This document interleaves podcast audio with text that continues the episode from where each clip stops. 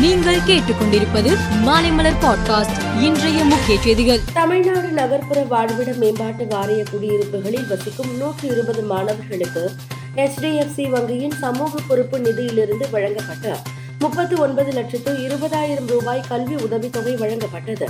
இதன் அடையாளமாக பனிரெண்டு மாணவ மாணவியர்களுக்கு தலைமை செயலகத்தில் முதலமைச்சர் மு ஸ்டாலின் கல்வி உதவித்தொகைக்கான ஆணைகளை வழங்கினார். ஈரோடு கிழக்கு தொகுதியில் வேட்புமனு தாக்கல் செய்வதற்கு கடைசி நாளான இன்று அதிமுக வேட்பாளர் தென்னரசு வேட்புமனு தாக்கல் செய்தார்.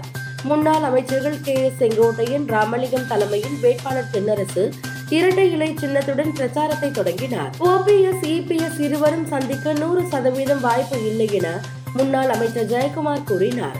அரசியலில் எது வேண்டுமானாலும் நடக்கலாம். ஆனால் இணைப்பு மட்டும் சாத்தியமில்லை எனவும் அவர் தெரிவித்தார். சென்னை ஹைகோர்ட்டிற்கு புதிய நீதிபதிகளாக நியமிக்கப்பட்ட விக்டோரியா கௌரி பாலாஜி ராமகிருஷ்ணன் கலைமதி திலகவதி ஆகியோர் இன்று பதவியேற்றுக் கொண்டனர். அவர்களுக்கு உயர்நீதிமன்ற பொறுப்பு தலைமை நீதிபதி டி. ராஜா பதவி பிரமாணம் செய்து வைத்தார். மக்களவையில் இன்று திமுக எம்பி கனிமொழி பேசுகையில் பாஜகவை கடுமையாக சாடினார்.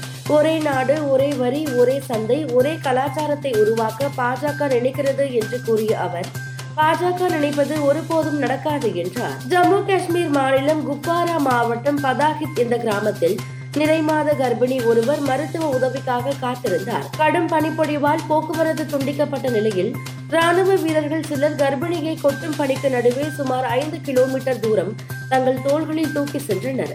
பின்னர் அங்கிருந்து ஆம்புலன்ஸில் ஏற்றி சுகாதார மையத்தில் சேர்த்தனர். துருக்கியில் நேற்று மூன்று முறை ஏற்பட்ட சக்தி வாய்ந்த நிலநடுக்கம் காரணமாக பல்வேறு கட்டிடங்கள் இடிந்து தரைமட்டமாகி உள்ளன பலி எண்ணிக்கை ஐந்தாயிரத்தை கடந்து உள்ளது. தொடர்ந்து மீட்பு பணி நடைபெற்று வரும் நிலையில் இன்றும் இரண்டு முறை நிலநடுக்கம் ஏற்பட்டு மக்களை பீதியில் உறைய வைத்து உள்ளது நிலநடுக்கத்தால் பாதிக்கப்பட்டுள்ள துருக்கி மற்றும் சிரியா ஆகிய நாடுகளுக்கு உலக நாடுகள் உதவிக்கரம் நீட்டியுள்ளன. மீட்பு பணிகளை ஒருங்கிணைந்து மேற்கொண்டு அனைத்து உதவிகளையும் செய்யுமாறு அதிகாரிகளுக்கு உத்தரவிடப்பட்டு உள்ளதாக அமெரிக்க அதிபர் ஜோ பைடன் தெரிவித்துள்ளார்.